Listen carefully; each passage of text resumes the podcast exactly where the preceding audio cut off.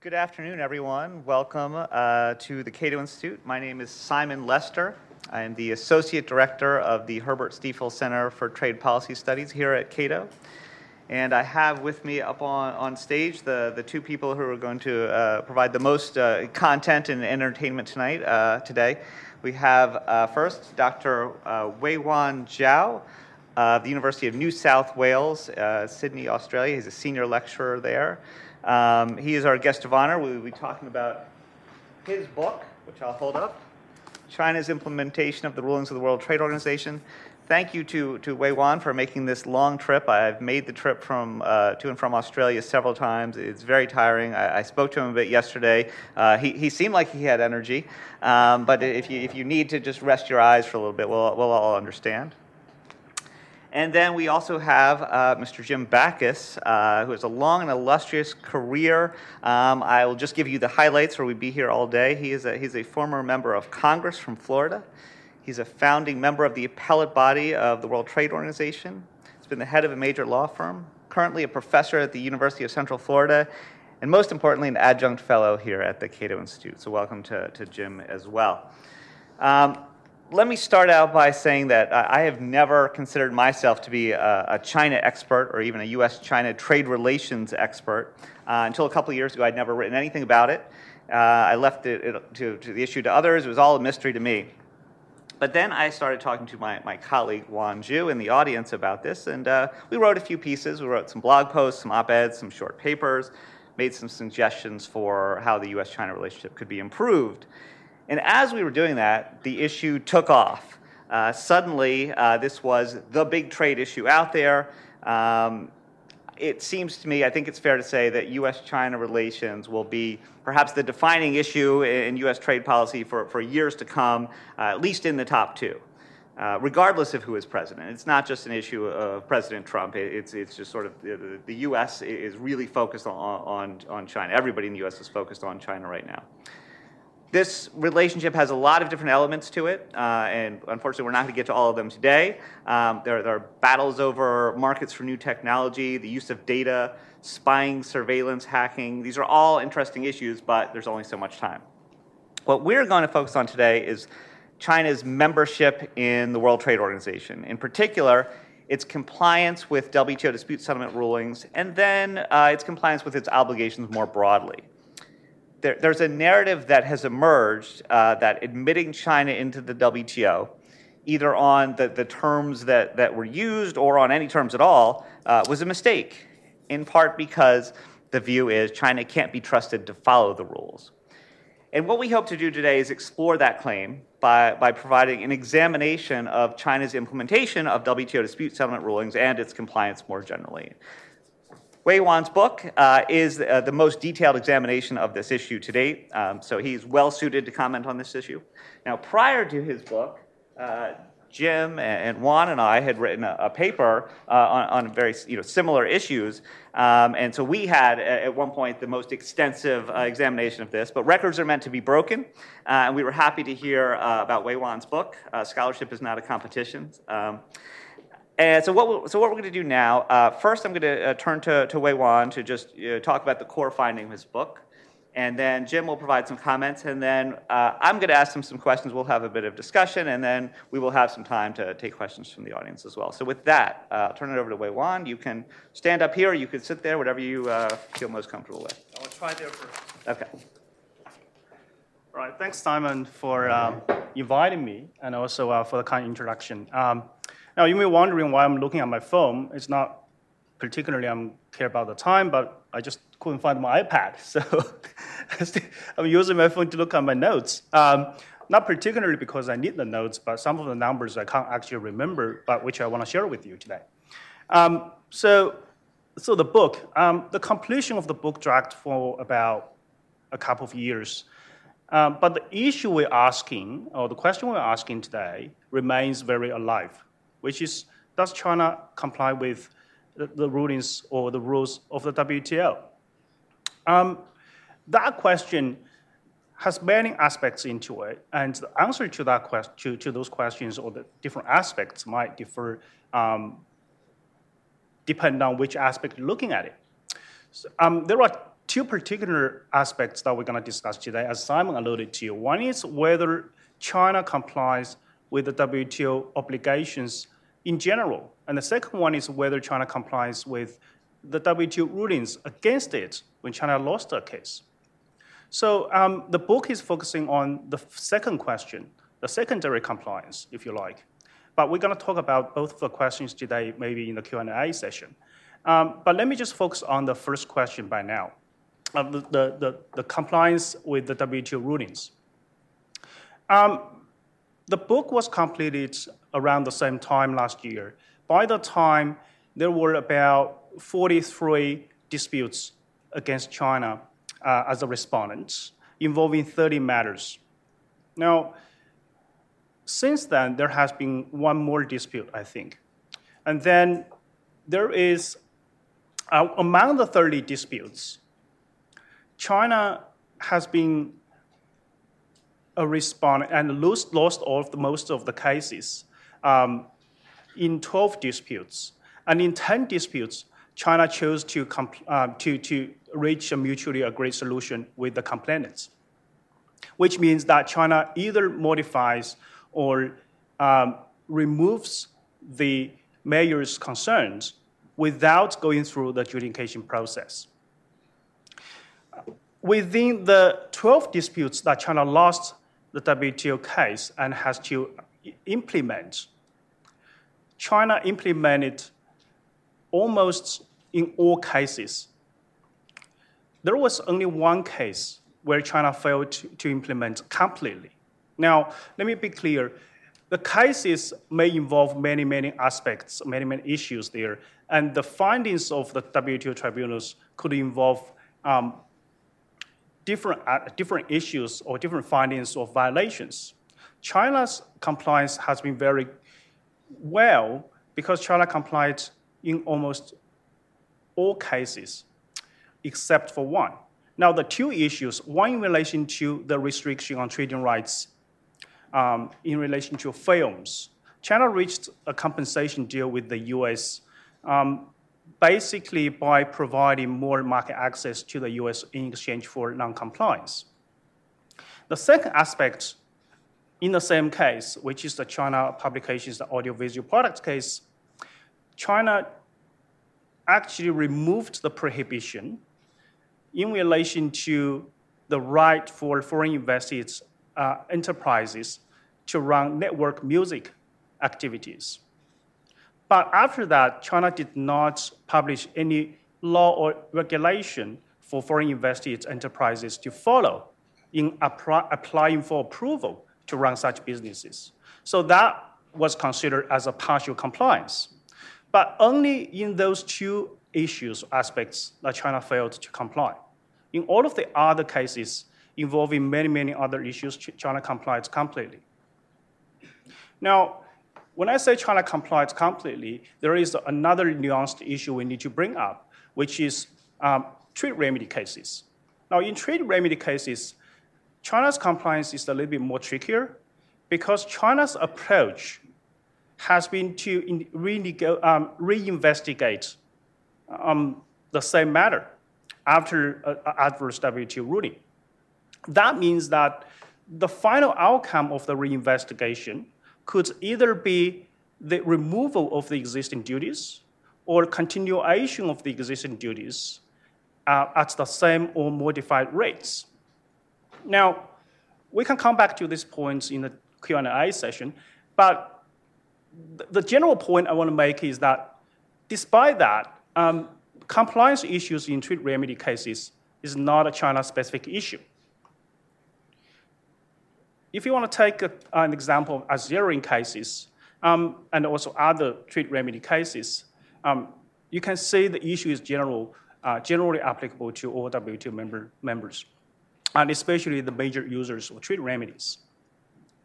So I think the overall conclusion is that China has maintained a very well record, very good record of compliance. I think from my, from my comparison, um, I haven't done a comparison in the book, but the comparison uh, with the US records, the EU records, China has maintained a better record of compliance. and also consider the fact that China has, been, has not been subject to any request for authorization for retaliation in the system. So which again indicates that China has maintained a quality uh, compliance in most of the cases. Now, what is the policy implication from that? The policy implication is that the WTO dispute settlement mechanism has been effective in reducing China to make changes. That is one of the um, reasons I think that the current administration has been wrong in um, at least diminishing the function and effectiveness of the system. What WTO members should continue to do is to use the system effectively to continue to push China to make necessary changes in policymaking and regulation. So that is the, that, that is the main policy um, implications I think that I need to uh, emphasize on. Um, having said that, China has many issues after compliance in individual cases. Now, these issues, I just mentioned two major ones I, I think it's quite important. The first one is implementation and transparency, which means that once you have a revised law in China in compliance with WTO rulings, the implementation process um, must be monitored effectively and continuously. Now, to be able to monitor it, we need to have a transparency system in China to really say whether at both the central and local levels, China has implemented the revised law in an effective way. That has been missing, and that's one of the major issues I think uh, currently we're still having um, in relation to China's post-compliance activities. The second one is what, we, um, what I termed as a repetitive violation. It really concerns about um, the new development of regulation in China to deal with the same regulatory objectives. Um, in those areas, China may use similar measures for the same purpose, consider the export restrictions on raw materials and rare earths. Um, in these cases, the repetitive violation is likely because it's very similar measures achieve, trying in pursuit of the uh, very similar objectives uh, just after a finding of violation by WTO tribunals. But again, that is not a China-specific issue. One, all of the WTO members can use the weakness of the system, which is, as, as Jim and uh, Simon have written a paper about it, it's a lengthy litigation and compliance process which provides significant gap for temporary breaches. And one of the um, solutions, as Jim and Simon um, for, is to shorten the process and simplify the whole process so that you have a shorter time um, for, for any potential temporary breach. Another solution, as I would argue, but as has been talked about for a long time, is to introduce retrospective remedies. Um, having said that, I think one last thing I want to mention is we need to be careful when we assess, when we assess the uh, objectively whether any country complies with the WTO rulings. The dispute settlement mechanism itself has its limits. So in individual cases, the rulings will be based on the issues brought by a complainant. And the final ruling, even though you may be overall in favor of a complainant, it may have more limited effects um, because you may not be fully in supportive um, of the complainants. So we need to really look at the specific aspects of a violation found by the WTO tribunals to, to, to be able to measure compliance objectively. But that also shows um, the, limit, the limitation of the dispute settlement mechanism itself. Uh, but despite that limitation, I think um, the WTO's dispute settlement mechanism has been very effective in inducing China um, in complying with the WTO rulings to make changes. If you ask a Chinese official as I did, um, they will tell you that one of the most confident things that the government um, will tell you about their performance in the WTO in general is compliance with the rulings. And that has been treated as a priority by the government, at least um, in, in, the past, 20, um, in, in, the past um, 18 years. So I think, again, maintaining a functional dispute settlement mechanism is the way to deal with China. Um, if we are going to deal with any China-specific challenges in the future, um, we need to maintain a functional dispute settlement mechanism, and we should continue to support um, the panel review mechanism as well as the WTO or the multilateral treaty system in general. I will stop there and we'll come back to Q&A. Thank you, Wei All right, you want to... Uh...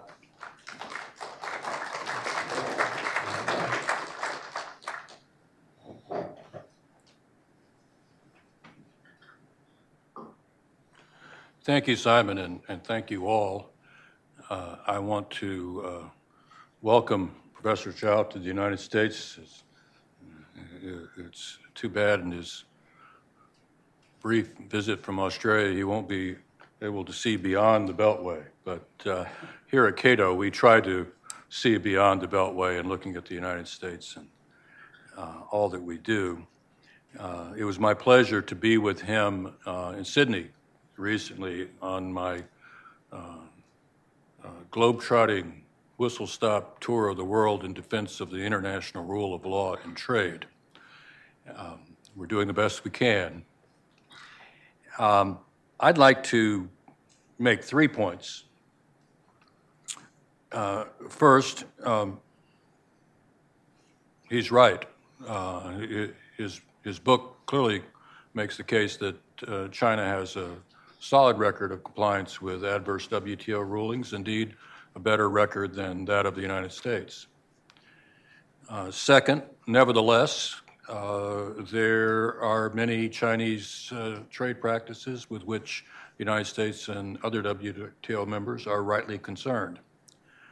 And third, uh, contrary to what you've heard from uh, the uh, current administration in the United States, it is possible to uh, resolve uh, many of our concerns about China's trade practices within the framework legally of the WTO.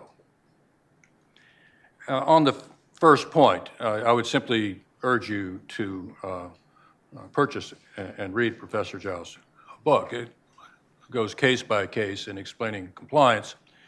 Uh, even in the one instance in which he's mentioned that uh, uh, uh, he's concluded there was less than compliance. Uh, well, there was full compliance in the sense that what China did was agreed by the complainants. in, in that case, those two cases, the United States. that seems to me to be a positive resolution uh, to a dispute, which is the goal of the dispute settlement system. Um, why has China complied with these rulings? Um, I'm just back from several weeks in China, and uh, everywhere I went, uh, from everyone who spoke, there was a full throated and unanimous support for uh, multilateralism in trade and for uh, upholding, supporting, defending, and uh, by all means perpetuating the WTO dispute settlement system. I think the answer is that China understands the importance of the WTO to China. Where would China be without membership in the WTO? Without membership in the WTO, first, China wouldn't have the benefit of all the accumulation of decades of uh, trade concessions that other countries have made uh, to each other and multilaterally through operation of the most favored nation rule, um, that's a considerable benefit to any member of the WTO. But also, if China were not a member of the WTO, every other member of the WTO, all 163 countries, would be free to discriminate against Chinese trade in whatever way they wished, with impunity and with no legal redress. Think what would have happened with the emergence of China economically since the turn of this century if China had not become a member of the WTO in 2001. Uh, we would have been in a full blown global trade war long before now. So China understands this, and therefore China values uh, dispute settlement, and therefore China makes it a point internally, uh, in virtually every respect, of making certain that it does all it can to comply with WTO rulings when they go against China. The evidence of that is in Professor Zhou's book. In contrast, there is my country, the United States of America. I don't want to disillusion you, but we've done a lot of foot dragging when it comes to complying with WTO rulings against us. Uh, this is especially so in trade remedies cases, uh, and especially so in a series of anti dumping cases over a methodology that's used called zeroing, which uh, creates dumping when it doesn't exist and magnifies the amount of dumping where it does exist you know, again and again and again and again, WTO jurists have been compelled to point out to the United States that this particular methodology is inconsistent with WTO obligations. And for those who say the obligation doesn't exist, and they're out there here in Washington, it's in Article 2.4 of the Anti Dumping Agreement. We hear in Washington that from our president that the United States has lost all its cases before the WTO. Truth of the matter is, the United States has won 91% of the cases it has brought to the WTO. It has lost the majority of the cases that have been brought against it in the WTO, as by the way, almost every other country has, uh, because primarily it has insisted on acting inconsistently with WTO obligations in applying trade remedies. This is purely for political and protectionist reasons. It has nothing to do with the law. Why do we in the United States feel we can get away with this foot dragging? Why do we not seem to value this system in the way that others do? I think it's because we have forgotten why we helped lead the world to create the WTO in the first place over the course of more than half a century of building a multilateral trading system. We don't realize that if we were not a member of the WTO, we would no longer have the benefit of those concessions unless we were granted them in some free trade agreement. And we Americans have fewer free, free trade agreements than many other countries do including, for example, Mexico. And also, as would the Chinese, if they were not in the WTO, if we were not in the WTO, every other country in the world would be free to discriminate against our trade in goods and services however they chose, any day of the week. Yet these points are not made in our public debate in Washington, and they are not heard from either of our political parties, and they are not uh, made even in most of the uh, pages uh, or broadcasts of the media in our country. That's why China makes it a point to comply with adverse WTO rulings. Now, second, there are practices by China that give rise to serious concerns among not only the United States but other WTO members uh, about China's full compliance with its WTO obligations. Just as China has some legitimate concerns with our compliance in the United States with our WTO obligations when it comes to Chinese trade and goods and services with us. These uh, violations take many forms. They can be domestic content requirements. They can be uh, mandated uh, transfers of technology. They can be discriminatory forms of structuring uh, different legal entities to pursue business, and on and on and on. Uh, a lot of uh, these concerns uh, relate to China's effort to uh, climb up the ladder of comparative advantage by uh, investing in new technologies. There's absolutely no, nothing wrong with this, but if it's done in a way that discriminates, against foreign providers of goods and services, then this raises serious legal issues in the WTO. Also, we Americans make the mistake of thinking that China is monolithic. It is not. The central government in Beijing can issue an order, but in some of the far flung provinces, there might be some variations in how uh, that order is implemented. Uh, this is a challenge uh, for them in terms of fulfilling all their WTO obligations. So we often see that things are happening in far flung corners of China that may be inconsistent with what we're hearing from Beijing. And of course, China is accountable uh, as a member of the WTO for what is done throughout China by all the uh, provinces and uh, municipal governments uh, of China. The um, remedy here is, first of all, to resolve these issues in the WTO. It's been said, it's been written by some that it was a mistake to bring China into the WTO, that WTO rules, uh, the GATT rules that preceded them, were not written with the notion that uh, something like the current uh, governance of China uh, could fit into uh, the framework of the rule based WTO multilateral trading system. This is simply not so. Uh, China is unique in many ways, but the notion that there are state trading enterprises, that the notion that there is a state driven industrial policy, the notion that there are state owned enterprises that can distort trade, the notion that uh, there can be a top down uh, uh, government that imposes outcomes on the marketplace.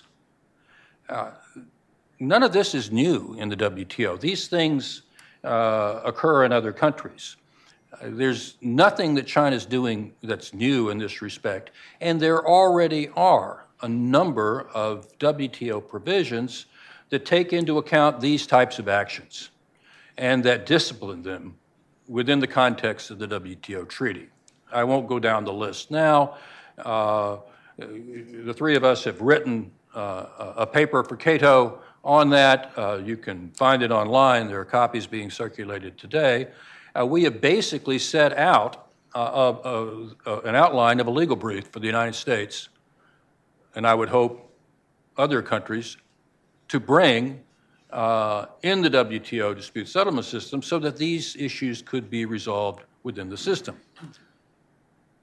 There are some issues that do not yet fall within the scope of the trading system. The answer there is not to take unilateral actions it's not to engage in bullying tactics. The answer there is to negotiate new rules that can then be upheld in the dispute settlement system.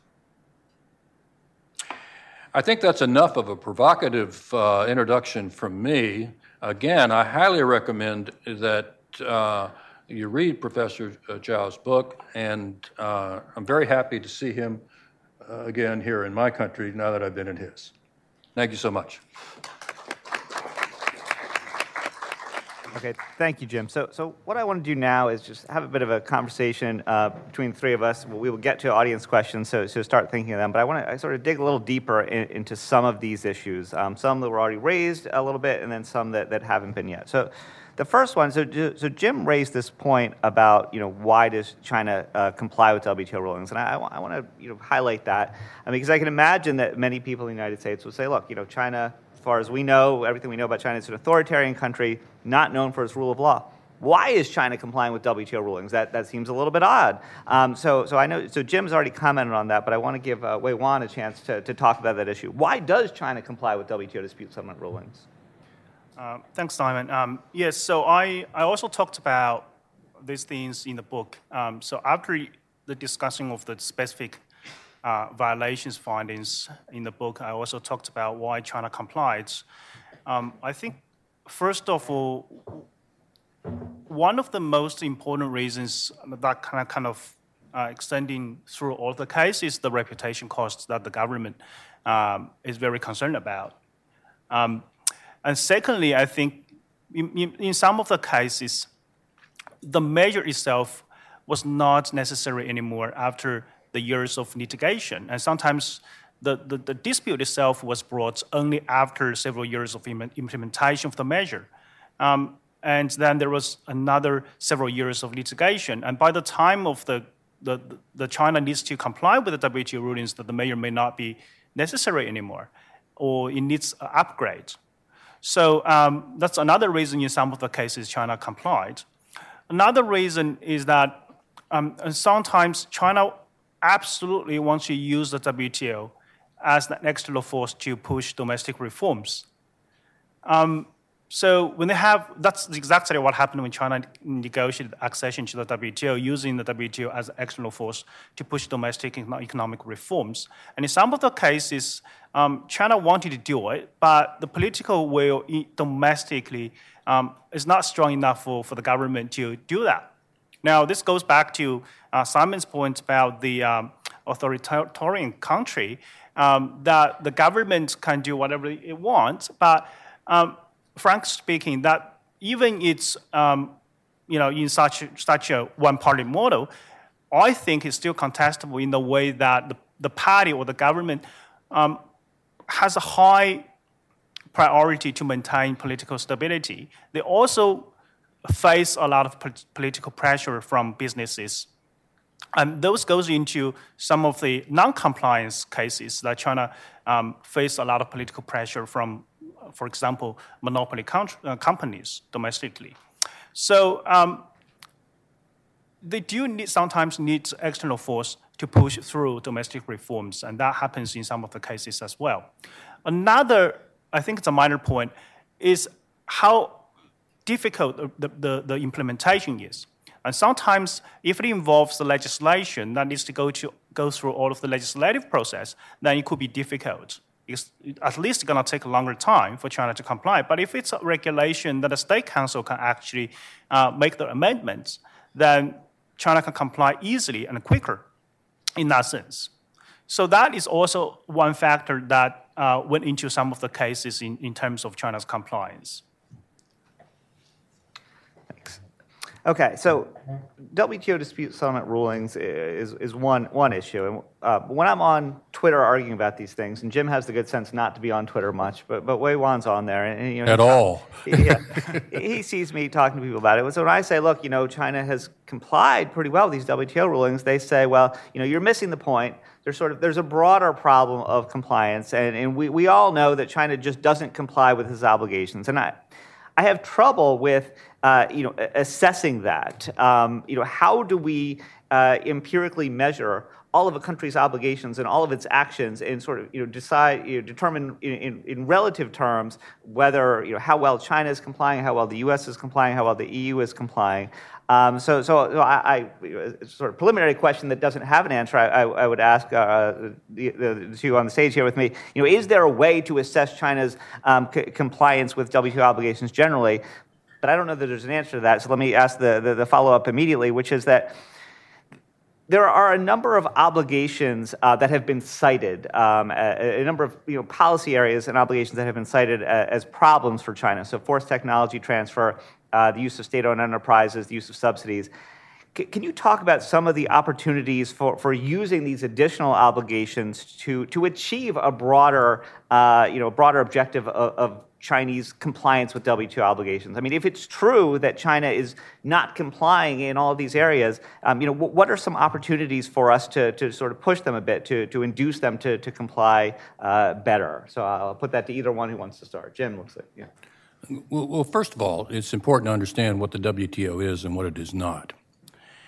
Uh, The uh, WTO i- i- is not some global leviathan that is empowered to intervene in uh, sovereign countries and uh, tell them what to do, or second guess what they're doing, or assess whether they're complying with their WTO obligations.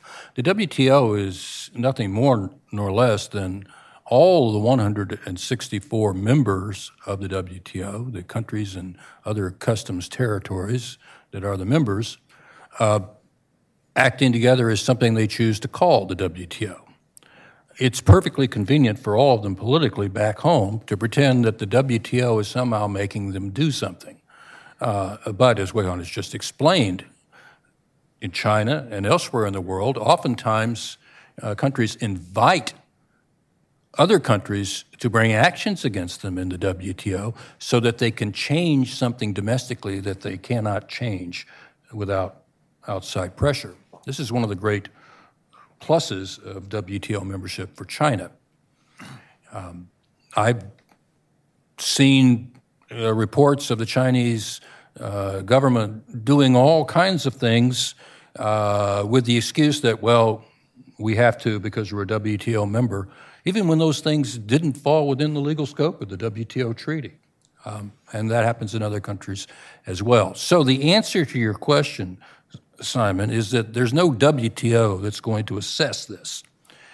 Uh, there are only two ways that assessment could be made. Uh, there's something called the Trade Policy Review Mechanism, where every few years, depending on the size of the country and its role in trade, it's a shorter or longer time. Uh, WTO members do assess the performance of uh, other members, and I think that process needs to be strengthened, to have much more second guessing, and to be broadened in, in a number of ways to include other kinds of considerations uh, in trade. Um, the only other way is through dispute settlement. Uh, But here's the secret there I can pick up a newspaper anywhere in the world, any day of the week, and I can find the WTO violation.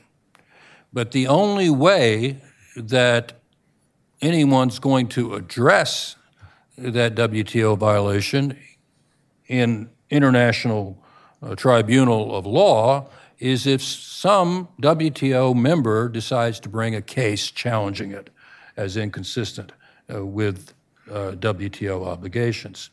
Uh, so whether there is a case or not depends entirely on the discretion of members themselves.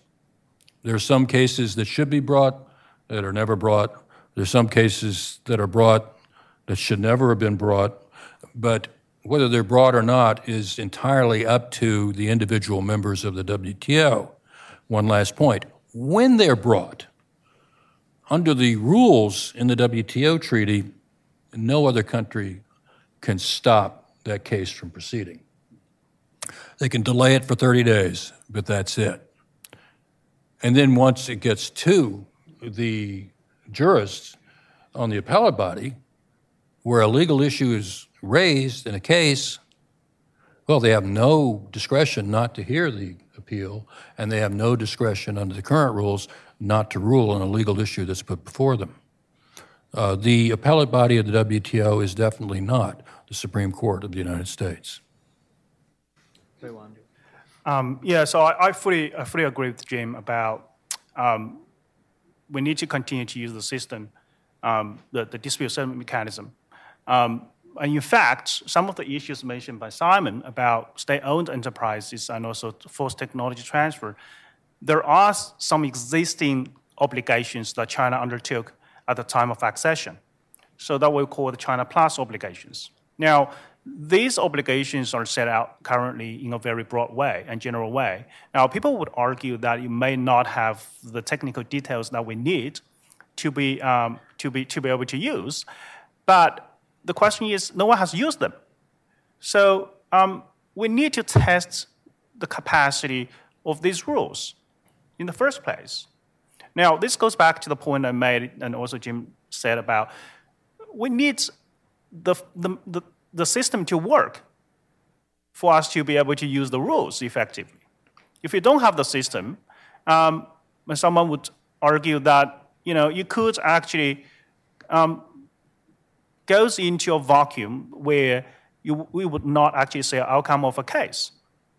And another, I think, a more important issue here is that how would China react if the panel body is gone after 10th of December?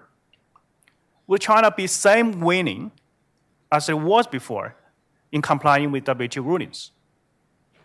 There is a big question mark there.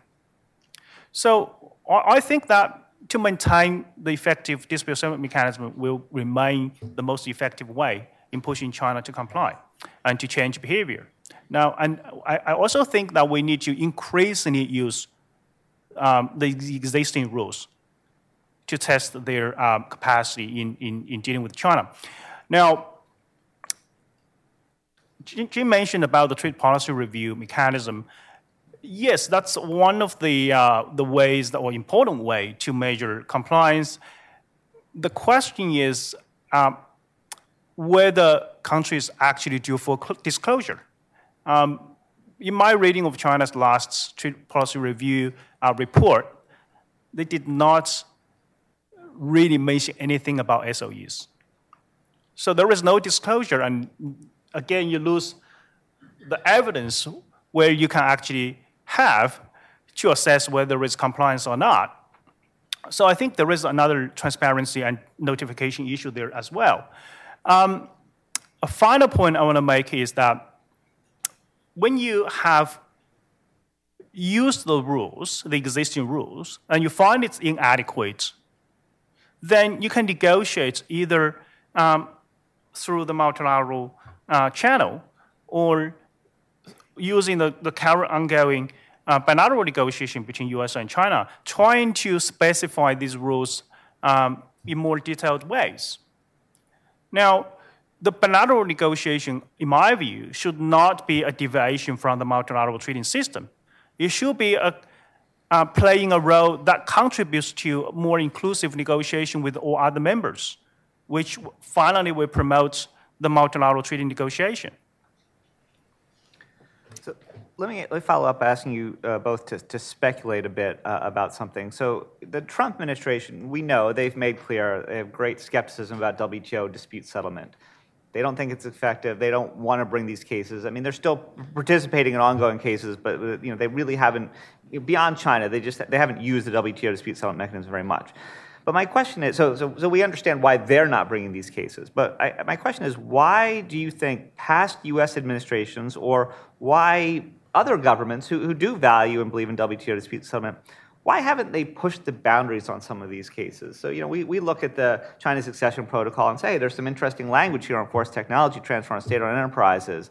Um, if you have concerns about things, why not test it out? You know, we're not the only ones to, to, to study China's you know, response to WTO dispute settlement ruling. I mean, others, even if they haven't written about it, recognize that China is, is doing a reasonable job of complying. Why not push the boundaries? Why aren't governments bringing these cases? China became a member of the WTO in 2001. Uh, it was the uh, policy of uh, the Bush administration um, in the years thereafter, while President Bush was still in office, uh, generally not to bring cases against China. This was not for economic reasons, it was for geopolitical reasons. And there was the sense within the administration that uh, China needed to be allowed a, a period of adjustment uh, before uh, it was challenged in WTO dispute settlement this policy continued to some extent uh, under President Obama uh, during his first term. Uh, but by then, there were increasing uh, political uh, consequences in the United States uh, of not taking a stronger position on Chinese trade. So gradually the Obama administration became more of a user of dispute settlement and more of uh, a, a, user of the dispute settlement process against China. In my view, it was um, appropriate to give uh, China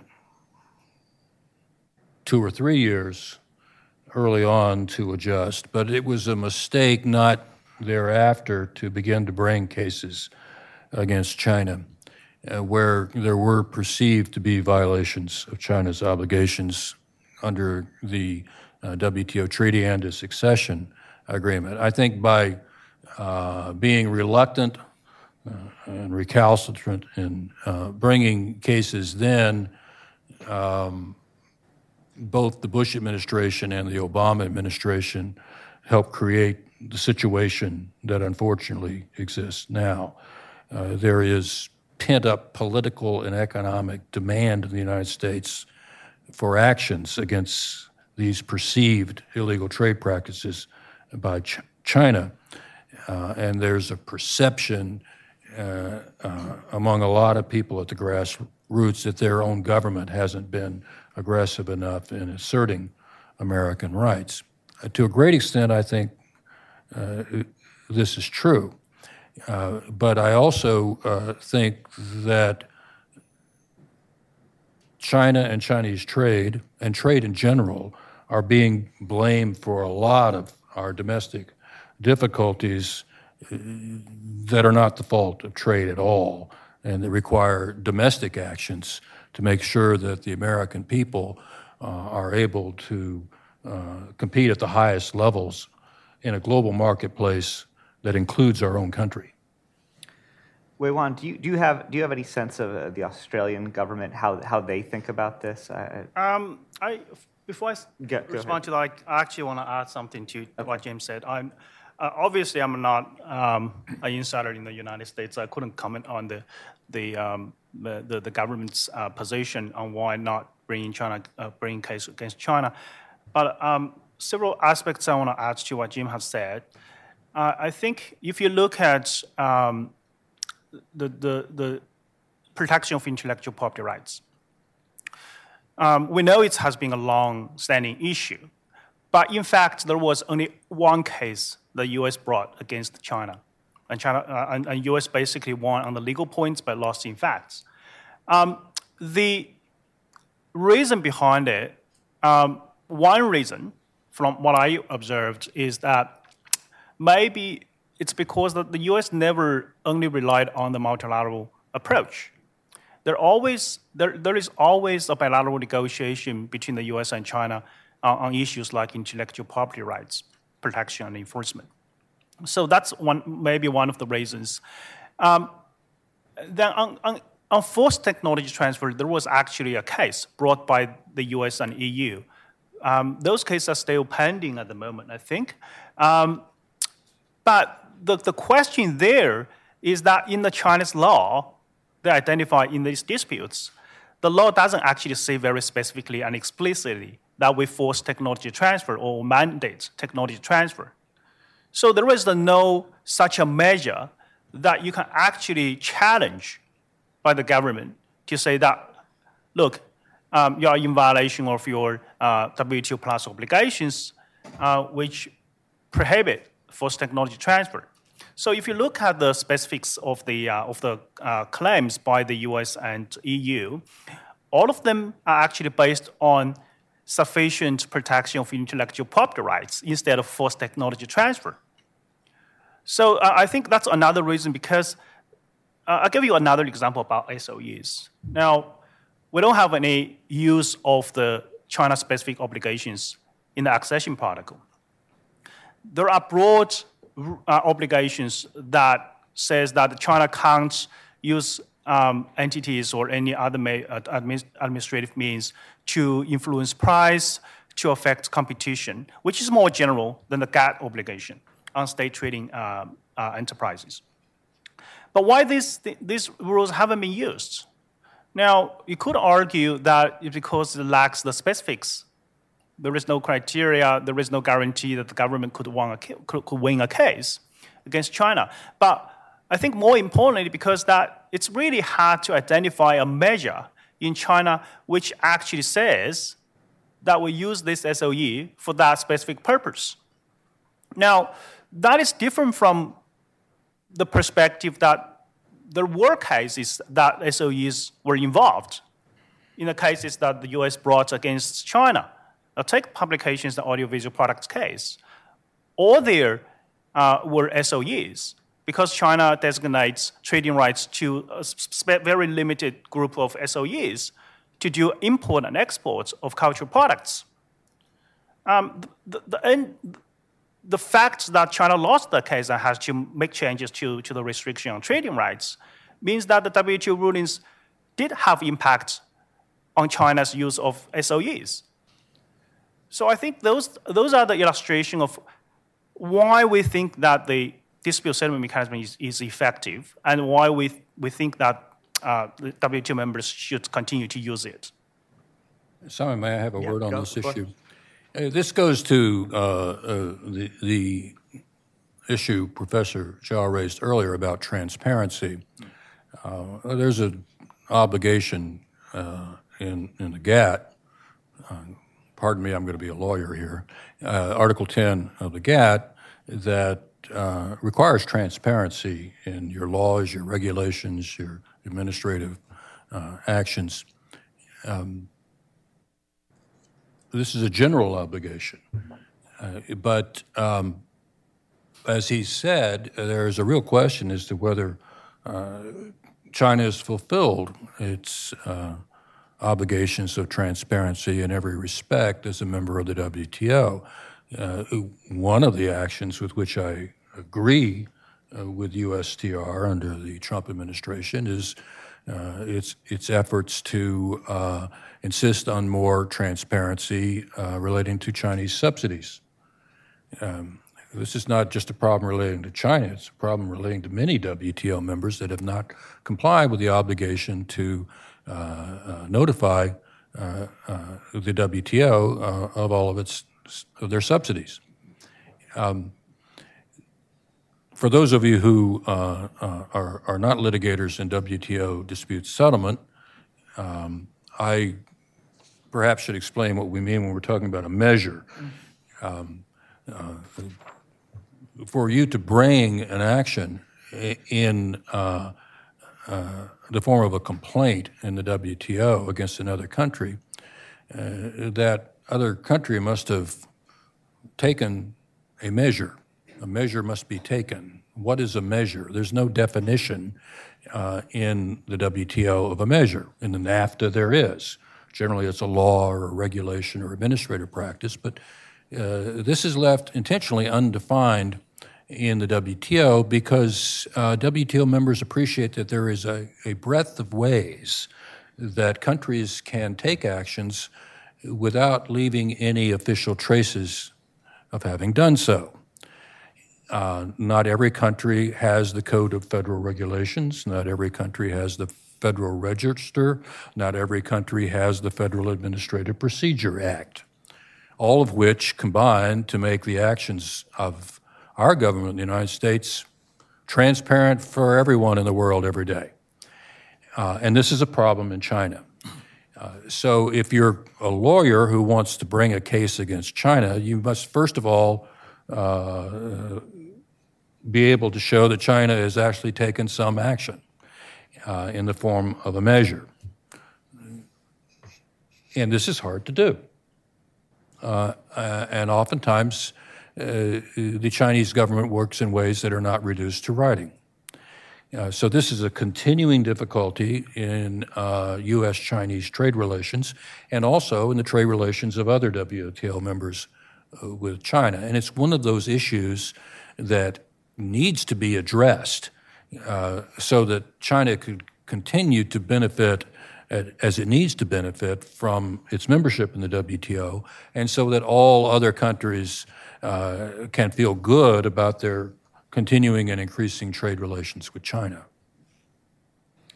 So I have two more broad issues that I want to raise, and then we'll turn it over to the audience for questions. So the first broad issue is, if you listen to, to President Trump talk about trade, uh, he, he's often critical of, of past U.S. trade negotiators. So what a bad job they did. Um, so my question is, in your view, was China's WTO uh, accession protocol, the, the, the deal it negotiated with the United States and other WTO members, was that fair to the United States? Was it fair to China at the time? Uh, was it fair to both sides? Was it fair to all parties?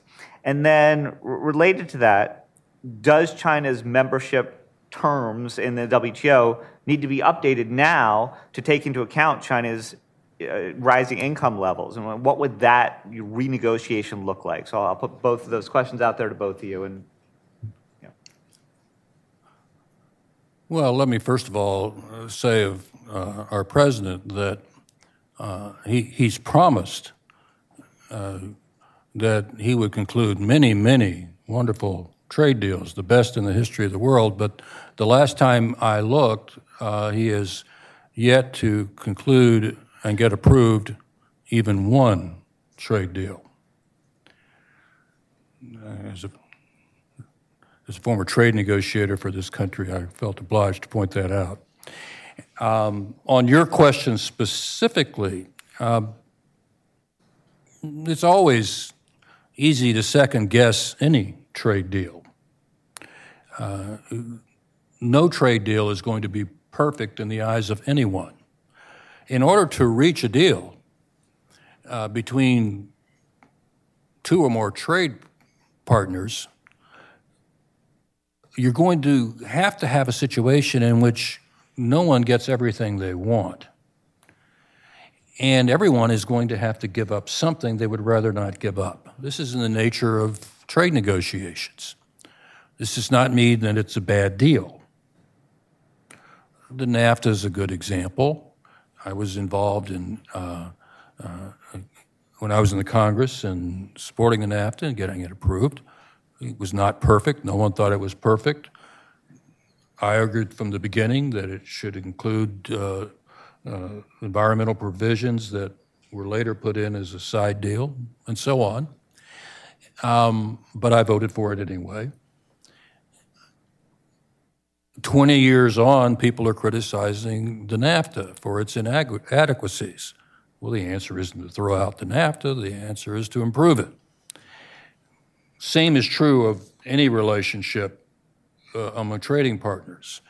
If, if we, 20 years on, are not satisfied with uh, the agreement that WTO members reached with China, then we need to talk to the Chinese about whether uh, they're willing to do more. Uh, and of course, they would only be willing to do more if more is done in return. I, I, have not. I have yet to hear the Trump administration mention anything they might be willing uh, to concede to China as part of a uh, of a trade agreement. There, a, bilateral trade agreement between the United States and China Uh, in our current situation raises all kinds of legal issues with respect to the WTO. If the Chinese take a measure that provides the U.S. soybean industry with a certain percentage of the U.S. market, well, how is that consistent with China's most favored nation obligation to Brazil and Canada and other producers of soybeans? That's just one issue. Um, my point is that China has legitimate grievances with us, especially concerning trade remedies.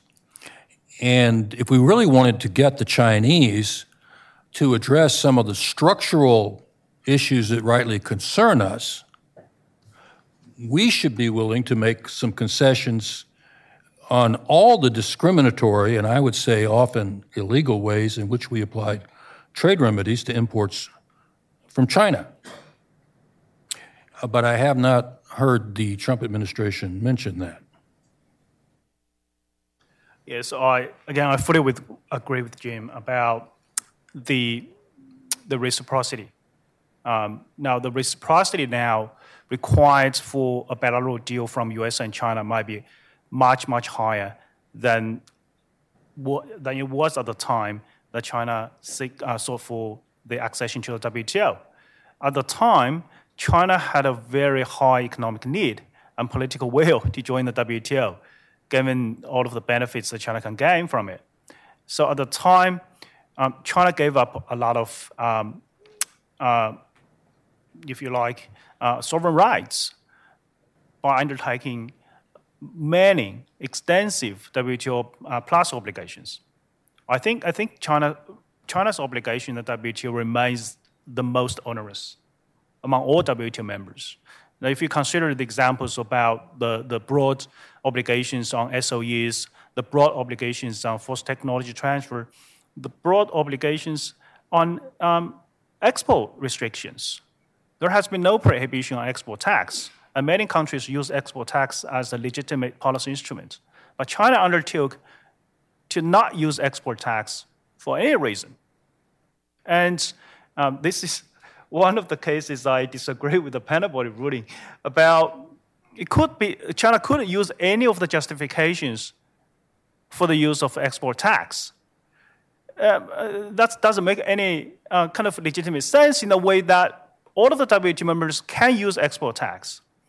And doesn't really um, go in line with the, the rationale under WTO rules is that it could be justified by legitimate policy objectives. Now, there is none for China to use. And a consequence of that is that it pushes China to use export uh, restrictions, um, which could be justified for, for example, environmental reasons. So I think that doesn't really make too much sense to me, but it's a textual approach uh, for interpretation. I understand that. But my point is that China has undertaken a lot of broad obligations under WTO. I think uh, it's fair to the United States, um, but the government of WTO members needs to use them. If you don't use them, uh, on the one hand, and then on the other hand, you claim that there is inadequate WTO rules to deal with China, then we have the rules. What, what else rules do you need? You haven't used them.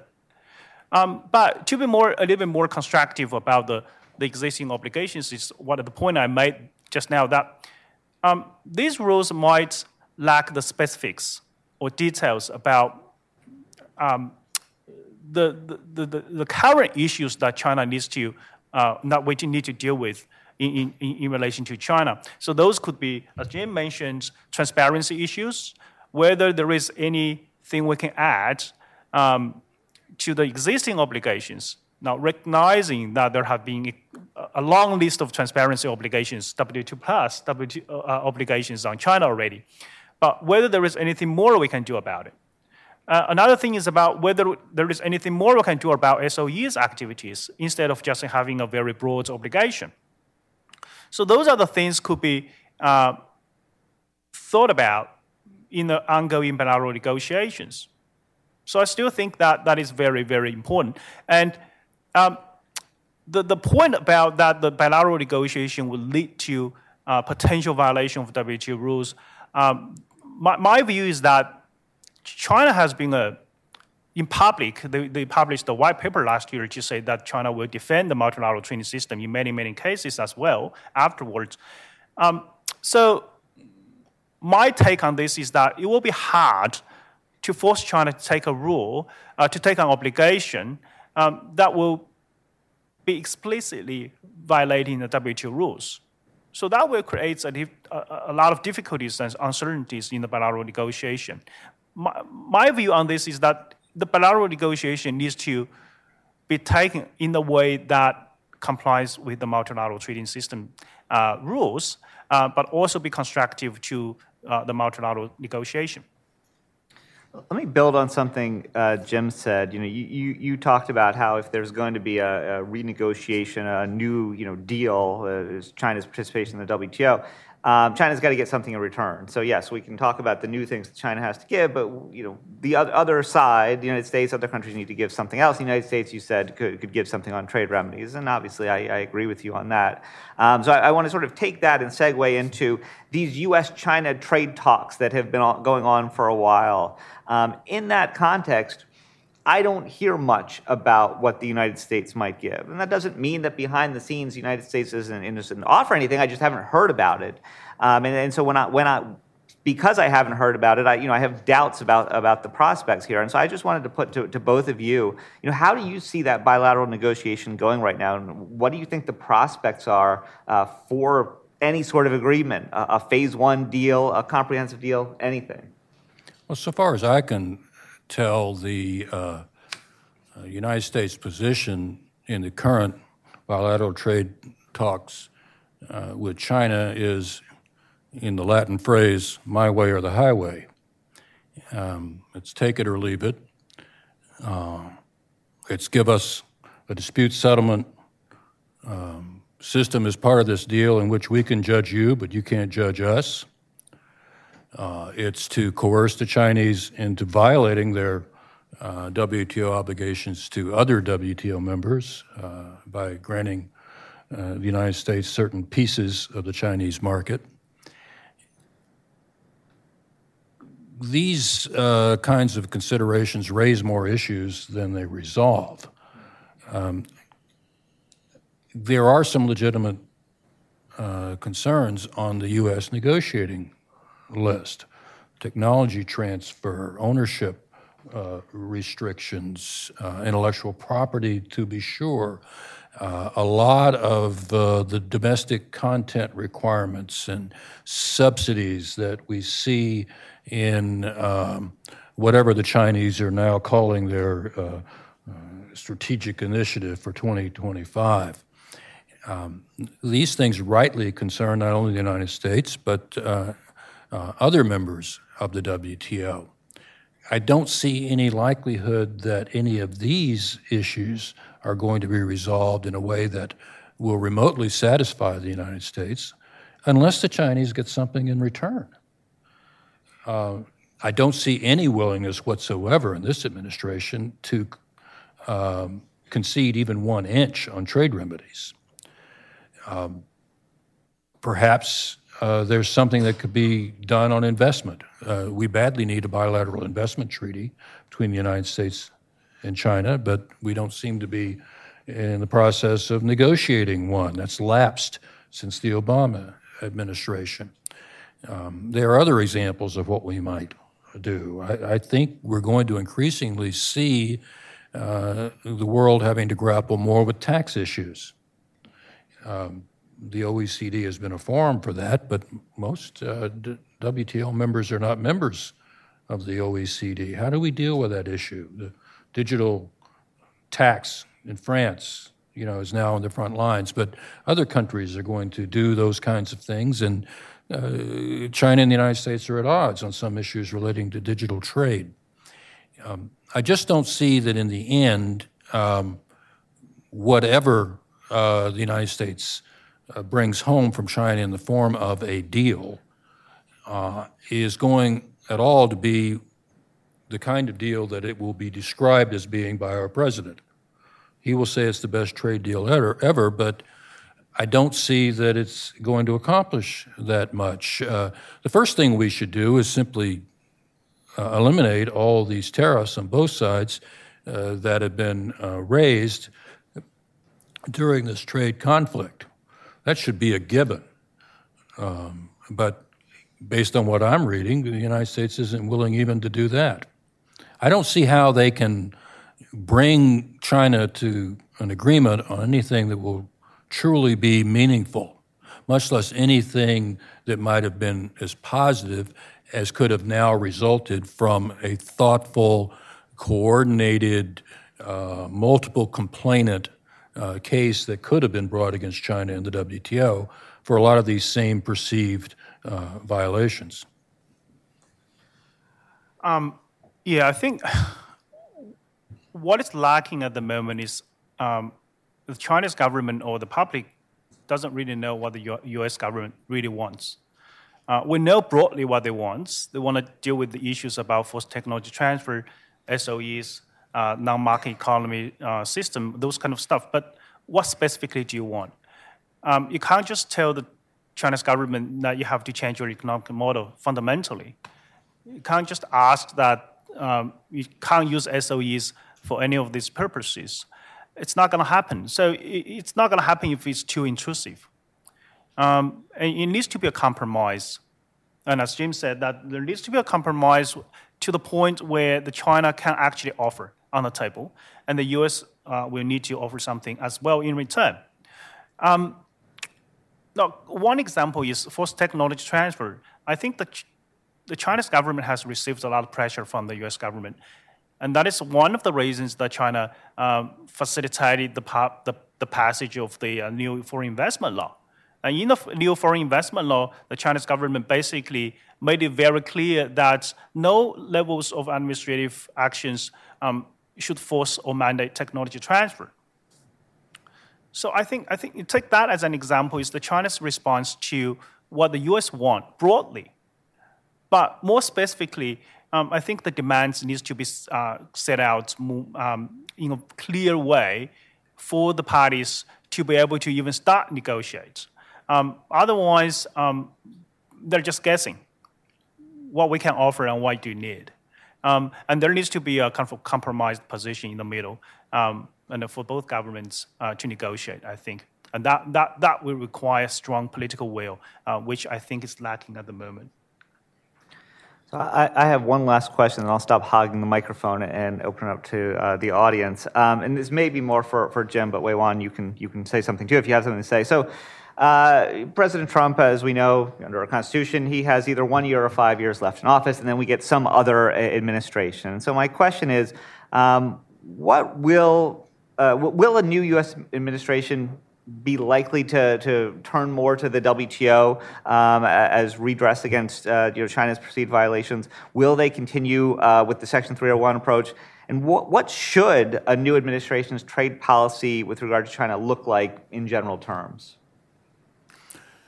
Well, assuming that new administration is a Democratic administration, um, the answer I would give is in a paper I'm writing now for Cato that will appear sometime in the spring. Can you give us a spoiler? Or uh, uh, I I would ask my fellow Democrats to um, uh, look at the polling uh, on trade.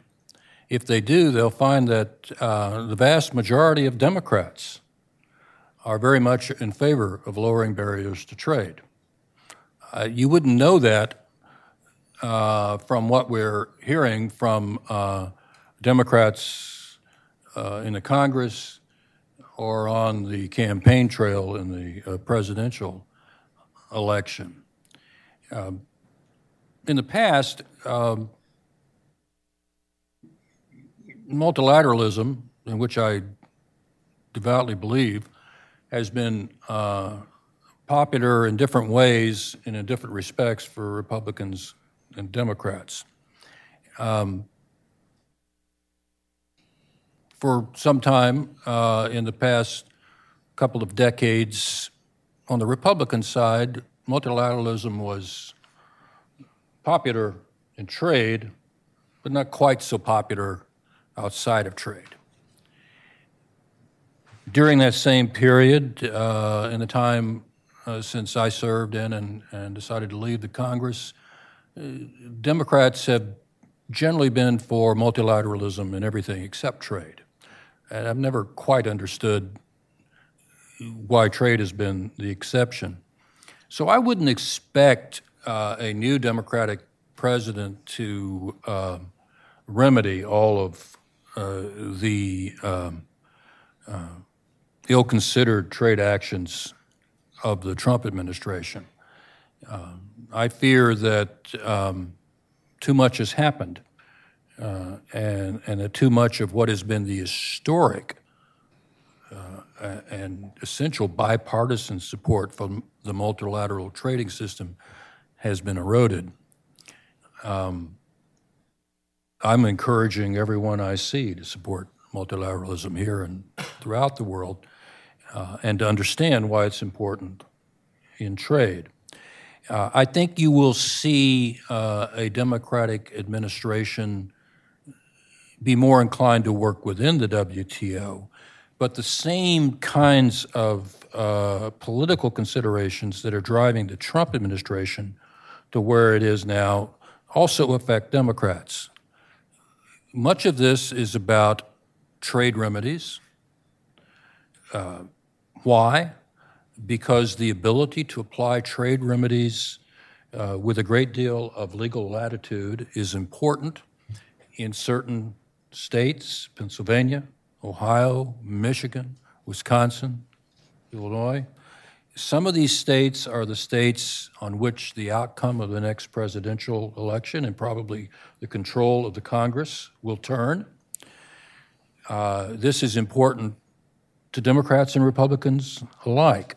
This is why there has been a bipartisan uh, view of the United States dating back uh, to the beginning of the WTO that the United States will not negotiate multilaterally on any changes in its anti dumping rules.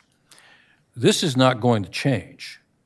Um, and unless and until we grapple with this central issue and understand that we're sacrificing the future of the country through the opportunity cost of investing so much political capital uh, in uh, places and in firms that really have no economic future. One point here 75% of the American economy is services. 90% of the economy of my home state of Florida is services. Since the establishment of the WTO and the conclusion of the General Agreement on Trade and Services in 1994 1995, how much have we accomplished in reducing barriers worldwide further to our trade and services, in which we have a vast comparative advantage in virtually every sector? The answer is none. Why?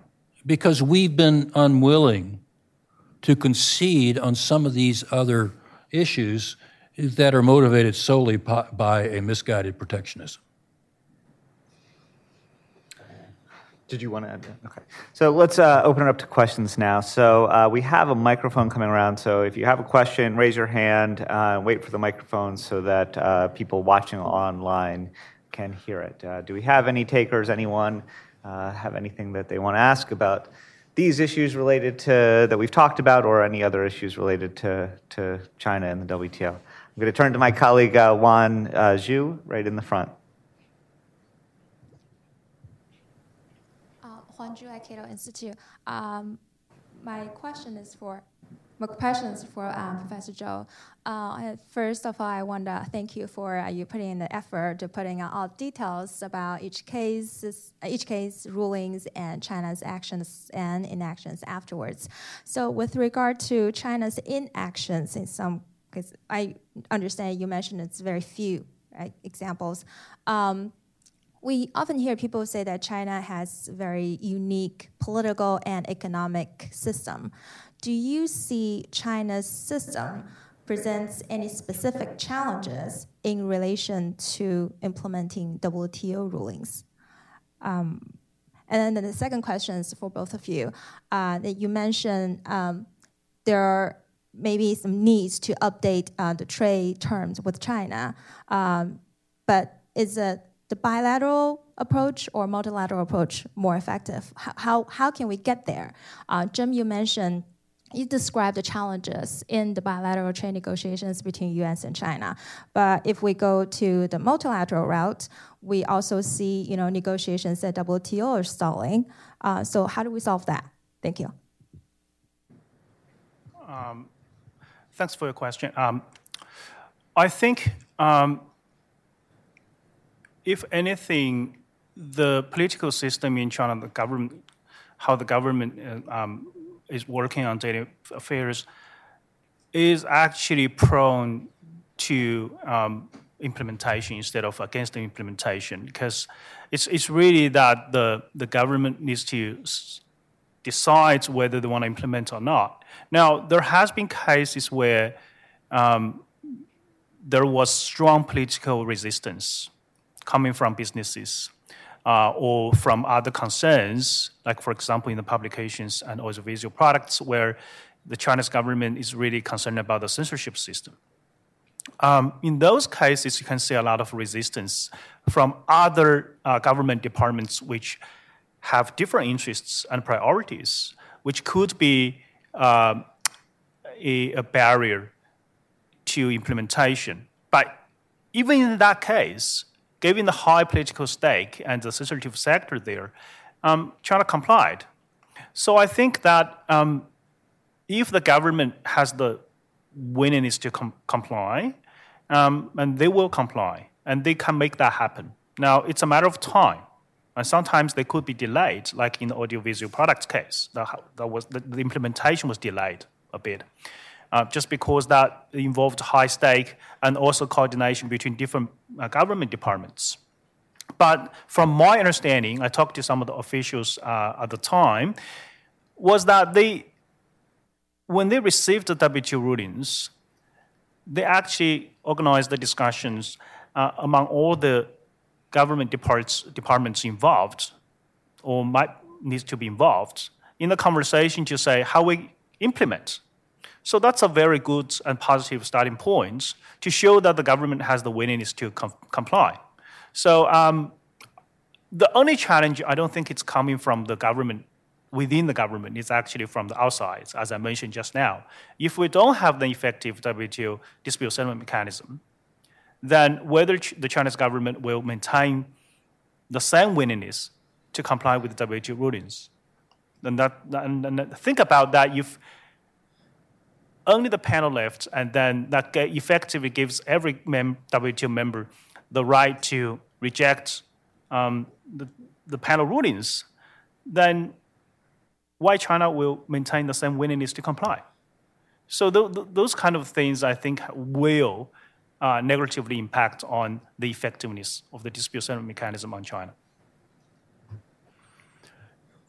Well, the current crisis with the appellate body is not our topic today, so I won't dwell on that, except to echo what he just said. Um, um, the United States appears to be bent on um, uh, reshaping the WTO dispute settlement system into what used to be the GATT system, uh, creating uh, a situation in which the right to appeal to the appellate body that is found in the WTO treaty will be denied. Uh, therefore, uh, as Professor Zhou just pointed out, uh, if a country loses before a WTO panel, it can then file a notice of appeal into the void, and there's no way the dispute settlement body can adopt a panel report. So, in effect, you're blocking it as you did under the, the GATT. Well, the United States may want the ability to do this, but um, as he pointed out, other countries are going to have the same ability. We'll be back to the GATT, and we'll soon be reminded why it was the United States that uh, uh, worked so hard uh, above all others uh, to create a binding dispute settlement system in the first place.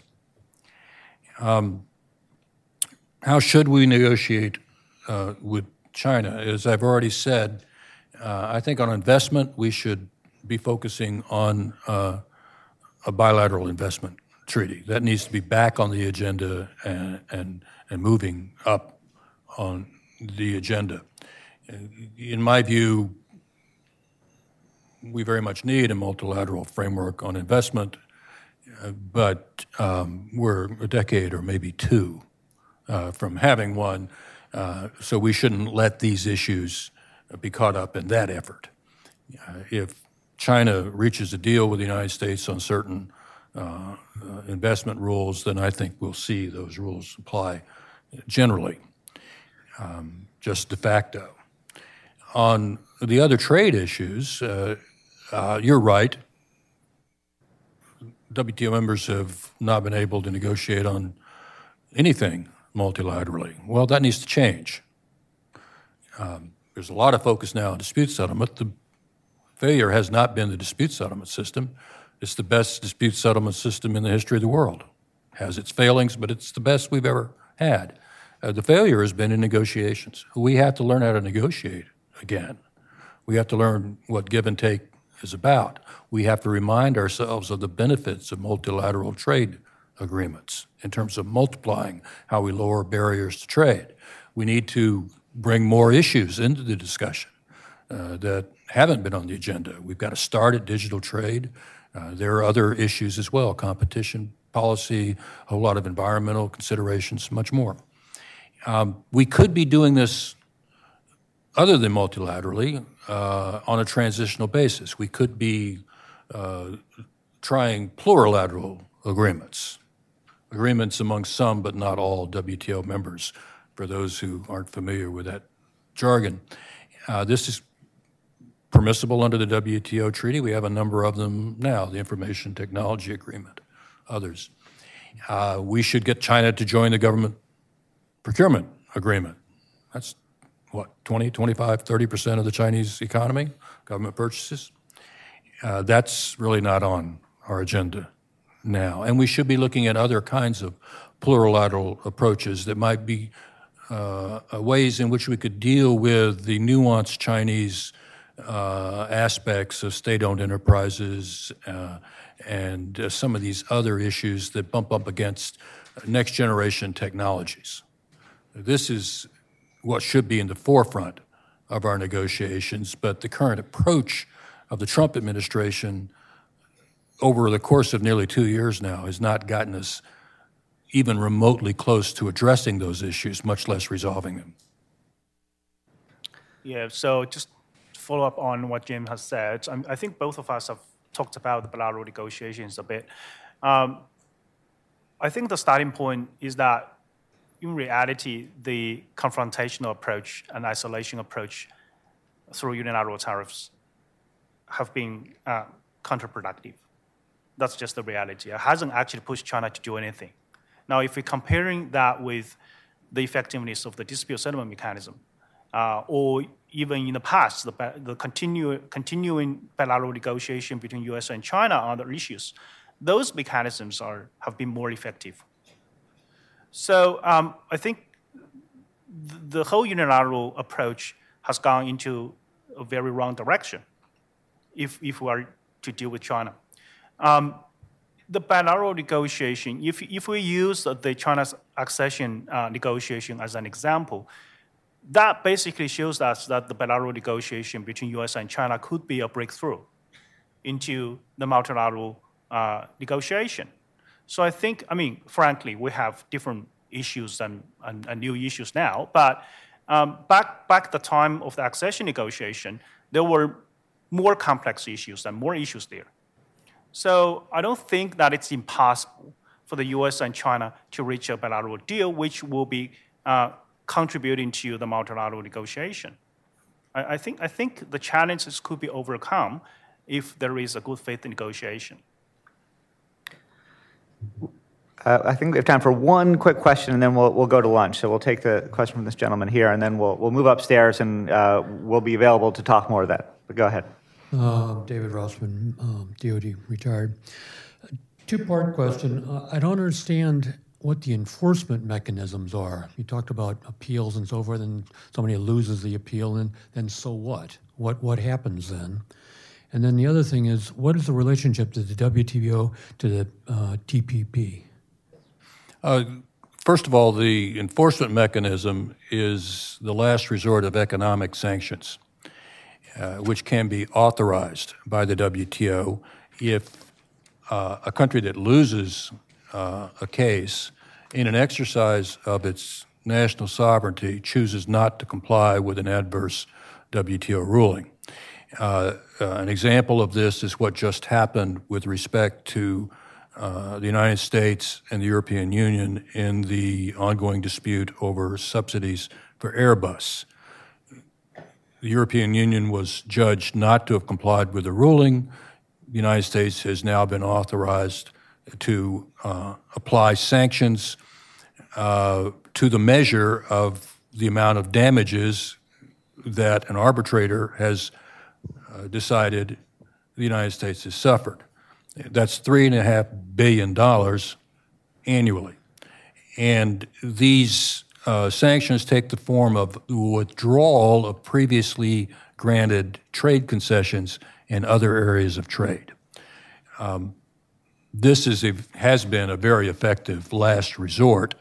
Um, the uh, WTO is so controversial in part uh, uh, in its dispute settlement system because it's the only system in the world and in the history of the world that has mandatory jurisdiction and is backed by the real teeth of enforcement powers. As to the TPP, the Trans-Pacific Partnership is independent of the WTO. It's in the nature of uh, a free trade agreement that is permitted under WTO rules as an exception to what would otherwise be uh, the general obligation to provide most favored nation treatment to all other members of the WTO.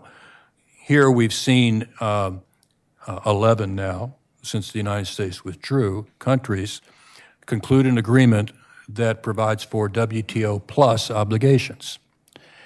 And um, their legal excuse for doing this is that they say it's a free trade agreement that fits the definition of a free trade agreement under Article 24 of the GATT, and no one has challenged that. I wrote an article for the Wall Street Journal a decade ago uh, when the TPP was first suggested, uh, in which I suggested that it should have been negotiated within the WTO as a plurilateral agreement. That said, I'm a very strong uh, supporter uh, of uh, what is now called the Comprehensive and Progressive Trans-Pacific Partnership. Uh, um, the 11 other countries have proceeded without us. So we're, we're now going to adjourn up to the second floor for lunch, and feel free to, to uh, bring us some, some more questions during lunch. So let me just say thanks to the speakers. Uh, thanks to Weihuan for coming all the way from Australia. Thanks to Jim for giving up the sunny weather of Florida. I appreciate both of your comments. My pleasure.